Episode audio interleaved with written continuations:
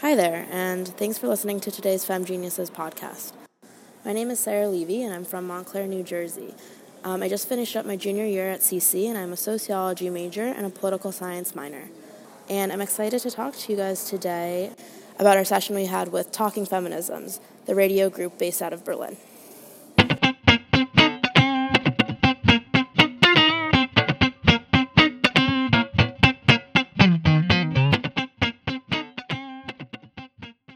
Today we are talking feminism, or more precisely, this podcast is going to focus on and debrief the class session we were fortunate enough to have with the three amazing hosts of Talking Feminisms, a radio show based out of Berlin and broadcast on Reboot FM. The show is hosted by three incredible women, Iris, Tatjana, and Mai, all of whom have been friends for years, making the show and our discussion with them today feel candid, real, and sometimes as messy as the content they discuss. They focus on the different facets of feminism and what feminism actually means to each of them. While listening to this podcast, I want to note that this is only a brief look of what this show has to offer and how feminism operates in all of our lives. As the host mentioned, this topic is obviously endlessly fascinating and changing and sometimes even confusing. However, with all of that in mind, I am hoping that we can all learn a little bit more about the way feminism manifests itself in Germany specifically but also in a more global context and often taking a comparative look. Specifically, Tatjana, Iris, and Mai discuss the way intersectionality has emerged or struggled to emerge as part of the national discourse here in Berlin. We're going to take a minute now to listen to them directly and hear what they have to say on these topics. The first clip I want to share with you guys is in response to a question posed to the panel about where they think Germany kind of stands um, globally in relation to their position on feminism today? I think they're quite behind. Oh my god, on every every single thing. yeah. Not that like already in the 80s. Especially like intersectionality. They think like there was one demonstration for women's right or something like that, and uh, people were shouting what do we want? And the answer was intersectionality. And like, when do we want it? It's like now. It's like you. I think you've misunderstood what it First of all, is. it's a very good chant. what do we want? Intersectionality. It takes too long. It gotta be like two syllables or one. What do we want? No, but also it's like intersectionality. That's like intersection. now. Uh, yeah. I'm teasing. It's actually intersectionality, which is even worse. Oh right. Yeah. Leave them alone. They're trying. Um, so they, I think they're just they're yeah. not there yet, the, and yeah. the like the the feminists that have power, mm. they suck. Mm-hmm. I mean, the self-proclaimed feminists that have power, because I would not. I guess what we must what we must forget. Yeah, I would also say Germany is behind in many things, and like debates on intersectionality have been very also very um, what co-opted from white academic mm-hmm. uh, in white academic mm-hmm. spheres, and then and then you also have this problem of like intersectionality in, in Germany being very much focused only on gender mm-hmm. and like not so much on racism and stuff like that. And um, yeah, so and then also like just neglecting where did that idea actually yeah. come from, and that it's like rooted in black feminism. We do that in the states though too. They don't. You can't pay somebody to know black thing. Yeah. You know what I mean? They don't. Yeah. We you know black stuff is like goodbye no. but that's not but to say that in that there have been like black and uh, yeah, it depends on where movements, feminist movements already in the 80s, as yes. I said, like May Ayim and these people. Yeah, they went to Jolie Ball, they read some show in our color. Okay, so, so you know, yeah, that's so what they, they were there, and um, but it's just, yeah. But it's, it's not like, Germany. I wouldn't say Germany is there. Yeah. After listening to that clip, I hope that you guys can hear how, even when these women are discussing sometimes really frustrating topics, they manage to laugh and have a good time and really not let the content of what they're discussing negatively affect the um, approaches that they come to the floor with. Um, two things that really stood out to me in terms of this clip and that I think are always worth remembering are that movements um, in general are not universal and that movements are not teleological. So that is to say that while for us in the US, we may feel that intersectionality has kind of been integrated into our feminist dogmas um, well, of course, though, that Heidi did point out in the background that we, of course, have a lot of work still left to do in terms of giving credit where it's due and just fully getting to a place of understanding intersectionality. Um, that these women do not feel have the same experience, and that this is not a universal experience, and it does not necessarily apply transnationally. Um, secondly, I want to bring up that these movements are just not teleological, and that while Iris notes kind of that there was a surge in the 80s when all of these amazing things were happening, that um, there were like all these black feminist scholars in Berlin, that they kind of feel like some of this thinking has stalled and they're not really experiencing feminism today as being the same, or at least it sounded to me like there just felt like there was a lot left to be desired in terms of getting Berlin and Germany in general on kind of an accelerated track in terms of their ideologies.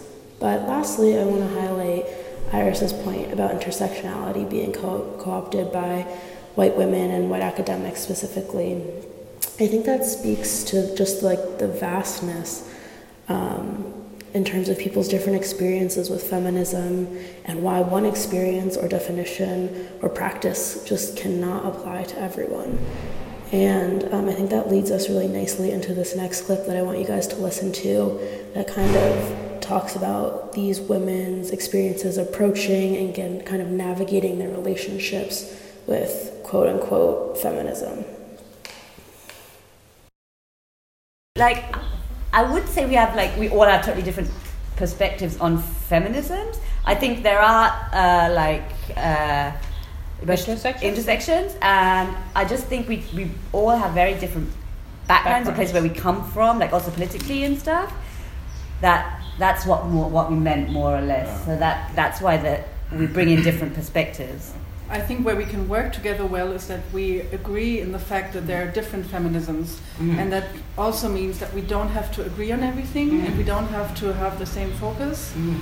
It's part of well, at least my understanding, but I think that's where we agree that we can have very different ideas Mm. and political ideas in many ways, and the fact of like dealing with that and accepting that and listening to that, and also being aware that maybe from different experiences and backgrounds, um, politically, local, like regionally, locally, whatever, there like logically are different perspectives on certain things, and it's not about like agreeing on everything. It's about like being able to listen and see different perspectives, and it's and that's what makes that was that's in my opinion what gives feminist perspectives power, and that what what that's also what makes it interesting for me to like work together with other people who don't share all my ideas because nobody shares all my ideas anyways. Mm. Yeah, I And- guess. Yeah. I guess that's and and like one thing that we definitely agree upon is that there's no like one single story when talking about feminism, but that it's like feminism is always an intersection of different forms of oppression and discrimination. That for for my and me for a long time, feminism we associate like that was something we, we couldn't really identify with the term, but only because it was for us it was very like uh, white feminist We encountered it more as instrumentalized to oppress us and our brothers than to really liberate us and our sisters. And it's not a binary. It's like not either or. It's not good or bad. That's just a complex world, and we, if you you can't take complexity, then you're on the wrong side of history. It's like, um, and yeah, if you can't understand that, it's like uh, that's maybe the one Grundsatz. So you can hear right off the bat in, in this clip that Tatjana again clarifies for the group that they are operating from a methodology of feminisms, plural, and that continuing this idea kind of that movements are not universal and movements are not tele- teleological. Um, within that, that relationships with a movement personally in themselves are not monolithic either. Um, you know, like all these women have such powerful and strong ideologies and obviously their own unique experiences and how that is not a hindrance to their work, um, obviously, but precisely the opposite, in that it creates this kind of beautiful tension where they're not expected to agree with each other or blindly or baselessly relate to each other, but that they are each bringing something unique to the table, yet that relates um, to the larger picture, and that this is kind of what makes their conversations and debates so meaningful. So, even within a group of colleagues, that from an outsider's perspective, um, one might assume that they all have the same ideas, um, that the shores cannot just be blanketly applied to all of them, and that they're still figuring out and navigating their relationships with the world, of course, but even still learning from themselves.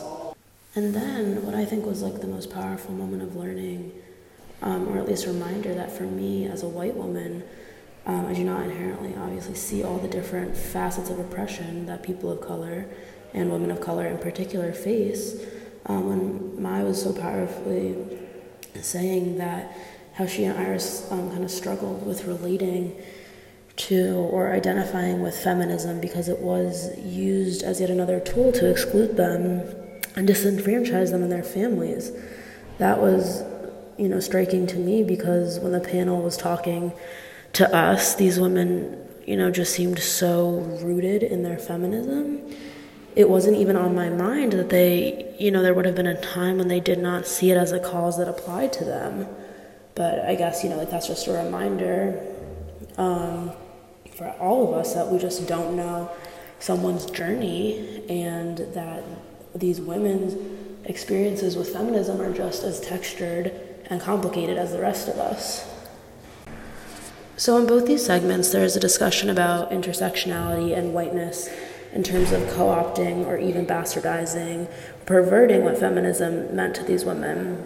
But we can hear through these clips their very obvious efforts to reclaim and stake out their own space in the feminist field now. Okay, now I want to thank our two discussionists for joining us today.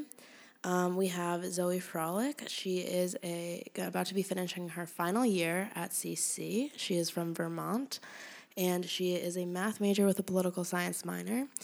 And on the other side of the table, we have Laila Marshall, and she just finished up her freshman year, and she is from Seattle, and she has not yet declared a major. Thank you guys both so much for being here. Thank you. Thank you so much for having us. Yeah, we're excited to be here. So, the first thing I kind of wanted to open up our discussion with um, was the women we spoke to today talked obviously about how they're making an effort to create conscious media and how that's obviously foundational in their praxis. And I was wondering um, how if you guys were thinking at all after we left the session about um, your guys' consumption of media and not so much about whether it's always conscious or not, um, but you can talk about that as well. But if how you guys see tropes and themes, um, feminist or not, kind of being articulated in the media and just kind of in your like daily lives. Um, I guess one thing I would say is that often when I see feminism in the world in media, uh, it's often doesn't like people don't put that much meaning behind it, as in they just claim feminism as like something involving women. Um, so it's like, oh, great, this like show about these whatever women, and like that's so feminist, but like really, no one really uh, puts thought behind the word as like something that someone should def- be able to de- define themselves as. Does that make sense?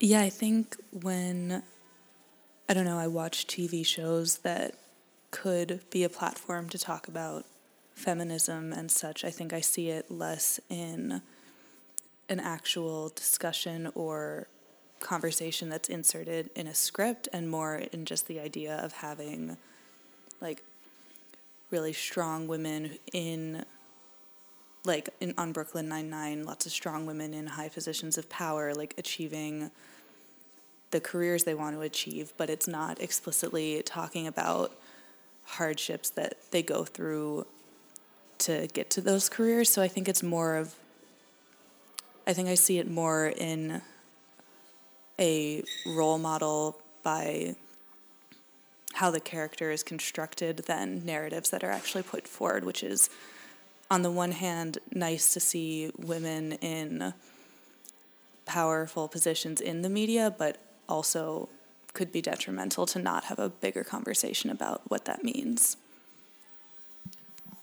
Right. And do you guys see like when you um, like after you're consuming the media that's obviously like all around us, um, these these women obviously have like so much to say about it as they talked about how they extended their show from five times like every five week cycles and it was only an hour and now it's about once a month and it's an hour and a half so they obviously have a lot to say um, about what they're seeing in the world media and outside of it and then they, they're using um, a radio platform to produce that so do you guys um, see those conversations happening in your daily lives as young women um, similar to how the women talked about it today Um, I think not enough. Just when they were talking about that show about self care, I think that's something that kind of goes unrecognized, especially that is something that should be so important in college when like self image is changing so much. Um, I think it doesn't really get talked about enough, and if it does, it isn't formal in the way that they're doing it on their show. Um, and I think it comes in like these subtle ways, just among like groups of women in my life personally, um, but isn't necessarily something that is like recognized as productive. Uh, just kind of comes naturally, which is of course a good thing that I'm like grateful for. But I think people don't really like to say like this is something I need to do because of like things that are being put on me by you know the world or whatever it is. But yeah. Yeah, I think um, I think it's really impressive that these um, three hosts were able to recognize that this is a platform that they felt to be very empowering and continue to do it. And as you said, increase the frequency. Um, at the beginning of the year, I was just part of a book club that was trying to read more critical feminist texts, and we would get together and talk. And it was a group of mostly like women or non binary identifying people. And the first meeting we had was incredible. It was really fun. I feel like everyone learned a lot and got a lot out of it, but it was just one of those things that fell to the wayside as school went on and things got busier. And I think it was. It was definitely disappointing to see because I think at the time it was a space that everyone really learned and took a lot from and felt very like empowered in. So I think even when the conversations happen within our friend groups, they're not happening enough and they're not happening they're not always happening to the same level or degree that you wish they would happen. Like I feel like I'll have a lot of conversations with my friends that just end with like, uh, like all men are trash. Like I'm so happy like oh, damn. exactly. And it's just not it's great and it's really nice to vent, but it's also really nice having the deeper, more meaningful conversations. Yeah, it's something else I see at least is like a lot of the conversations can well, I see it's kind of two things happening. Like either I'm having conversations with people like I know agree with me and are kind of like on the same page and then we just kind of end up like recapitulating a lot of stuff and it kind of just feels not like it's unproductive because obviously there's value to that space and setting but like it's kind of just like a cycle of back and forth and like you know that you're just going to get a feedback loop. And then on the other hand i'll like be having some of these conversations with people that are like completely on the other like side of the table from me and they're just like so difficult sometimes to have because people just it's hard you, like, you don't want to have to be educating them to like be on the same just at least foundation to have the conversation in the first place. But when people are coming from such different areas and this isn't just like oh like white men don't know and they're though of, course they can perpetrate that like just like if you're coming from a different like level of education i find it really difficult sometimes to have conversations because just like the foundational level is different. Yeah, I think that's what made this group of these three women so cool was because they all came from like different fields, kind of, but then and had different, really different views as they were saying, but they're able to do all this work together and like work through disagreements and like share knowledge and do it in a way that it's exposed to other people, um, which I think, as you were saying, the first point about just having conversations where it's the same thing over and over, I think that happens a lot, especially in the setting we're in at CC. There's like, you know, a lot of similar ideologies, and so people kind of just end up supporting each other, like, but then kind of like fighting over really tiny discrepancies and like beliefs, and then it's like we all are on the same page. What's the point, you know? Yeah. Mm-hmm. I think it was also really interesting to hear them talk about how they take such a broad lens to what their feminisms could, what realms they see their feminisms like are appearing in, like how Iris was talking about how she did the series about migration and um, mm, like migrating groups and how there is a feminist lens to that and there's a feminist lens to all these other broad topics that maybe at the surface that wouldn't be the first thing you would think of just giving themselves the ability to have a broad vast swath of things to look at and study those Yeah, I think that was like really important, and I liked how they spent um, like a lot of time just like making sure that we understood. Like, I loved that clarification being like it's talking feminisms plural, like not feminism, and how that in and of itself is like such a conscious and intentional um, use of language, and how they never kind of like stepped on at least like how I was seeing them like never stepped on each other's toes and kind of let each of the others like have their own arena. And um, I really found that inspiring, especially as a way to, again, like have these conversations with people where there are like there is room to learn and grow, but you might not be exactly on the same page, which was really cool to hear like how they're still navigating this after like years of doing it, which is really cool. Um, and I also wanted to talk more about how within that and all their different kind of like pedagogical approaches and methodologies, which they all seem to have slightly different ones, um, we touched briefly on the topic of like self care and how when you're kind of in- the midst of these conversations, it can take a toll on you um, just naturally. And I was wondering what your guys' thoughts were on kind of their methods and if you guys have any of your own that you'd like to share. Um, I guess just like they were saying that, or I was Iris was saying when she's doing the show, it's like strengthening. Um, I would say like times when those conversations do happen, things can really click and um, definitely have that tendency to just like make you feel renewed when you feel like you're not alone in a lot of things. Um, yeah.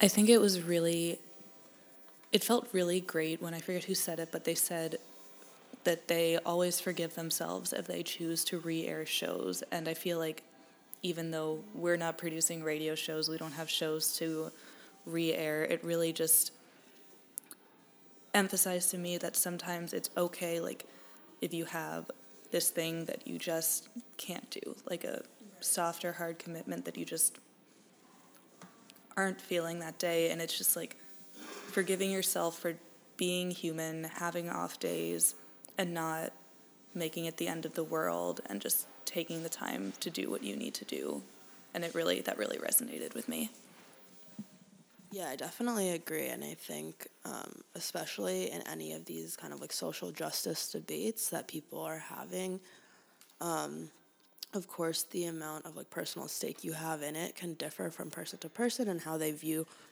kind of their own subjectivity as relating to the content they're talking about. Um, but I definitely found that inspiring and kind of validating and like my own practice because obviously, like, there are days when you're just like, it's not happening at all, like, not a chance. yeah, like today was gray out and it's like a slow day and that happens. But um, it's just like nice to hear like older people who are more obviously enmeshed in like real world stuff say like no like sometimes you just need those days um, and so i really like enjoyed hearing from them on that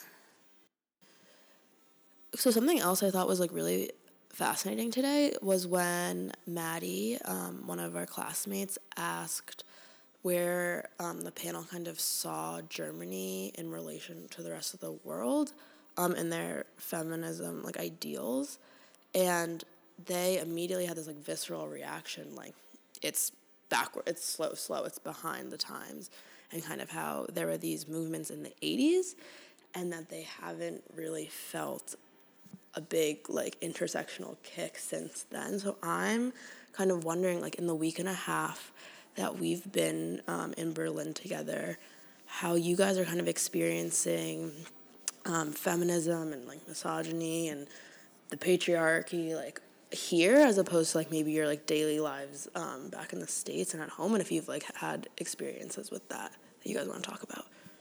Um, I think it's especially seems different in the U.S. when we're spending our daytime interacting with these professionals and like people who have such amazing things to say um, and are like so well informed. And then being out in the city is definitely just a little different. I've noticed that like people here really stare at you. Like I like maybe it's I don't know. I just find that like someone will be staring at me and I like will stare back at them and they like won't and I'm like I don't know. It's just I've definitely had more uncomfortable moments just out in the public today and it's when I'm like in this especially when I'm on the subway I'll be like thinking about what we talked about in class. Um, and then I'm just like this doesn't really align. Um, but I don't know. yeah. I think to go off of that, it seems in the limited interactions that I've had in this week and a half that I know the the autonomy and the ways that I usually handle just general like catcalling and stuff just by usually like powering through people like sometimes when I'm exploring on my own like just keep walking along and like doing my own thing and keeping my head down and just making it very clear like I'm not interested in this. I've realized um, hasn't worked as much. Like there's been a couple altercations near the hostel where it hasn't worked, and like even just walking around in neighborhoods in the middle of the day, like I've definitely noticed some like more more like following around situations that like end up with me like having to dip into like a coffee shop or something for a few minutes and just like hang out and like wait until someone just kind of like figures it out and leaves and like does that and it's maybe it's just more doing living in a city or being in a city and just being around more people in general so you'll probably have a higher incident rate of that happening over time instead of being on campus with 2000 people. But it definitely there wasn't as much there seemed to not be as much respect for the idea that like I'm not interested in this and I'm just going to keep going um, which was kind of kind of uncomfortable to think about Yeah, in some ways, to me, it's definitely felt like more like explicit or like traditionally explicit, in that like there have been these like um, like follow up interactions. Um, Zoe, I know you and I had one together where we um, kind of ignored some like leering and catcalling on the street, and we're like subsequently followed, um, and were forced um, clearly like out of safety reasons to have a conversation with this guy because if we um, didn't engage even like in a stern kind of way like it was clear that he was being pretty threatening. Um, and so like in that way i think it's again like more in your face than what we experience at home at least for me. But on the other hand like in the cc bubble or just even in um, like at my home in new jersey i think that it's so much it's there but it's just in like such a different form. And i and i don't know i think that obviously being followed is scary and that is you know but the even like the subtle jabs and comments just at home or at school that seem less harmful like to me it's just important to remember how they like are upholding the system that like makes it possible for like those people to follow us on the street and like no one who sees this interaction happening like when the guy comes like a guy comes out of a building and sees this guy like really harassing us like doesn't say anything and lights a cigarette, you know?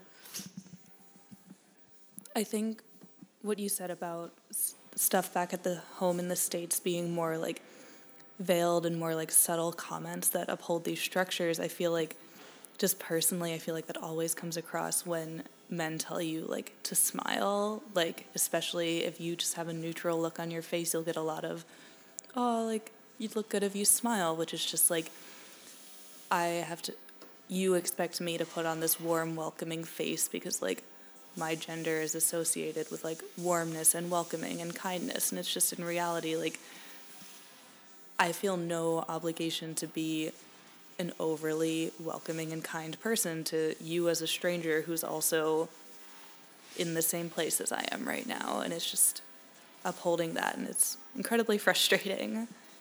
And it's hard to tell when like traveling too, because we see such a surface level of things. But then, like when I think about in the U.S. things like this, I'm like thinking about the expectations I believe people have of me, and like things that go so much deeper than like, and you know, just things on the street. And we are not ever going to be here long enough to know what it feels like to be a German woman, or like, yeah, Or, or like yeah. not like three white women um, who like clearly look, or maybe not clearly look at first glance, but upon first interaction, who are clearly foreigners. And I think um, something that one of the women today said was, you know, like we're trying to do the work that like that like white women don't even like know to think about that like that wouldn't even like come across as a problem. So I just want to take this time at least to acknowledge like where we're all coming from and that while our experiences are valid and like real and can be scary, like they're still just one perspective and I thought it was so important the emphasis that they were putting on intersectionality Yeah, really. um, and how that was like something that just seemed like they were striving so hard for and like we might like take for granted a little bit in the states. I absolutely agree with the idea that we take intersectionality for granted, basically just because I feel like I can't have a conversation, and I I believe this is a good thing, like I can't have a conversation at home without, or back in the US, without someone pointing out that a statement isn't necessarily true for all people, and like a certain statement could seem empowering on the surface but have detrimental effects to other groups of women or other identifying people. And I think it was interesting to hear how that's a lens that I'm very fortunate that my friend group holds for the most part, and we try to hold each other accountable for. But how here in Germany, I think it was um, Iris was saying how intersectionality has pretty much just become a white scholarly research sociolo- sociological theory and not just like actual how everyone lives to begin with like it's a real thing it's not just some theory for people to write research papers about Yeah, I think that's just another reason it's great they call it feminisms and so acknowledge how they're all different. Um, because they're just saying like we're never all gonna understand each other's viewpoints, but we can talk about it and we can like try to show people that. Um, and I also like their when they were. I think I can. I saw kind of a connection in what you were just saying about how um, intersectionality has been kind of co-opted um, by white women in academia as this like. Well, we get it. Like, no, like we're whatever we're talking about, but like if we just mention intersectionality at the end, or like in our methodology, or et cetera, et cetera, um, that's doing the work, and then we can continue on writing um, and how that kind of feels parallel to me about the shame complex that they were kind of talking about in Germany um, with the National Socialism movement, A, and then just how in general Germany's kind of like um, national consciousness uses this um, tool of shame to silence people, but also to make them feel like the work is done by just kind of like existing in that shame. And how I just saw a parallel when you brought that up, Zoe. So thank you. Yeah, I think the key thing they said there was feeling shame does not correct things, it only covers them up. And I think that, especially earlier when we were talking about the NS era, was especially poignant. But even in these conversations, there's still rampant white feminism that's seeks to like advance themselves at the expense of others and just feeling bad that it happened in like German colonies in Africa doesn't mean that it's still not happening today. Yeah, like someone said today, it just becomes a mirror. And I think that's true of so many of the things that we're learning about now that people turn something around and then it just becomes a mirror of that, the same original problem, um, just in like the seeking of power. Um, so hopefully Germany will have success not doing that, but it's hard to say. Okay, well, I want to thank you guys both so much for being here today and taking part in this discussion. Um, and I hope that everyone enjoyed listening. Thanks again. So, lastly, I just want to thank everyone who tuned in for listening, and I hope that you guys all learned something about the way that feminism operates in all of our lives and how there's no one way to define feminism. And on that note, I just want to be explicit in sharing that Zoe, Laila, and I's conversation is just our personal experiences here in Berlin, and that in no way does this apply to a culture, and that there's no way to know, really, as Laila said, how people experience Berlin as we're not natives. But I hope you guys found this podcast valuable, and I really enjoyed making it for you guys. Bye. Honor code upheld.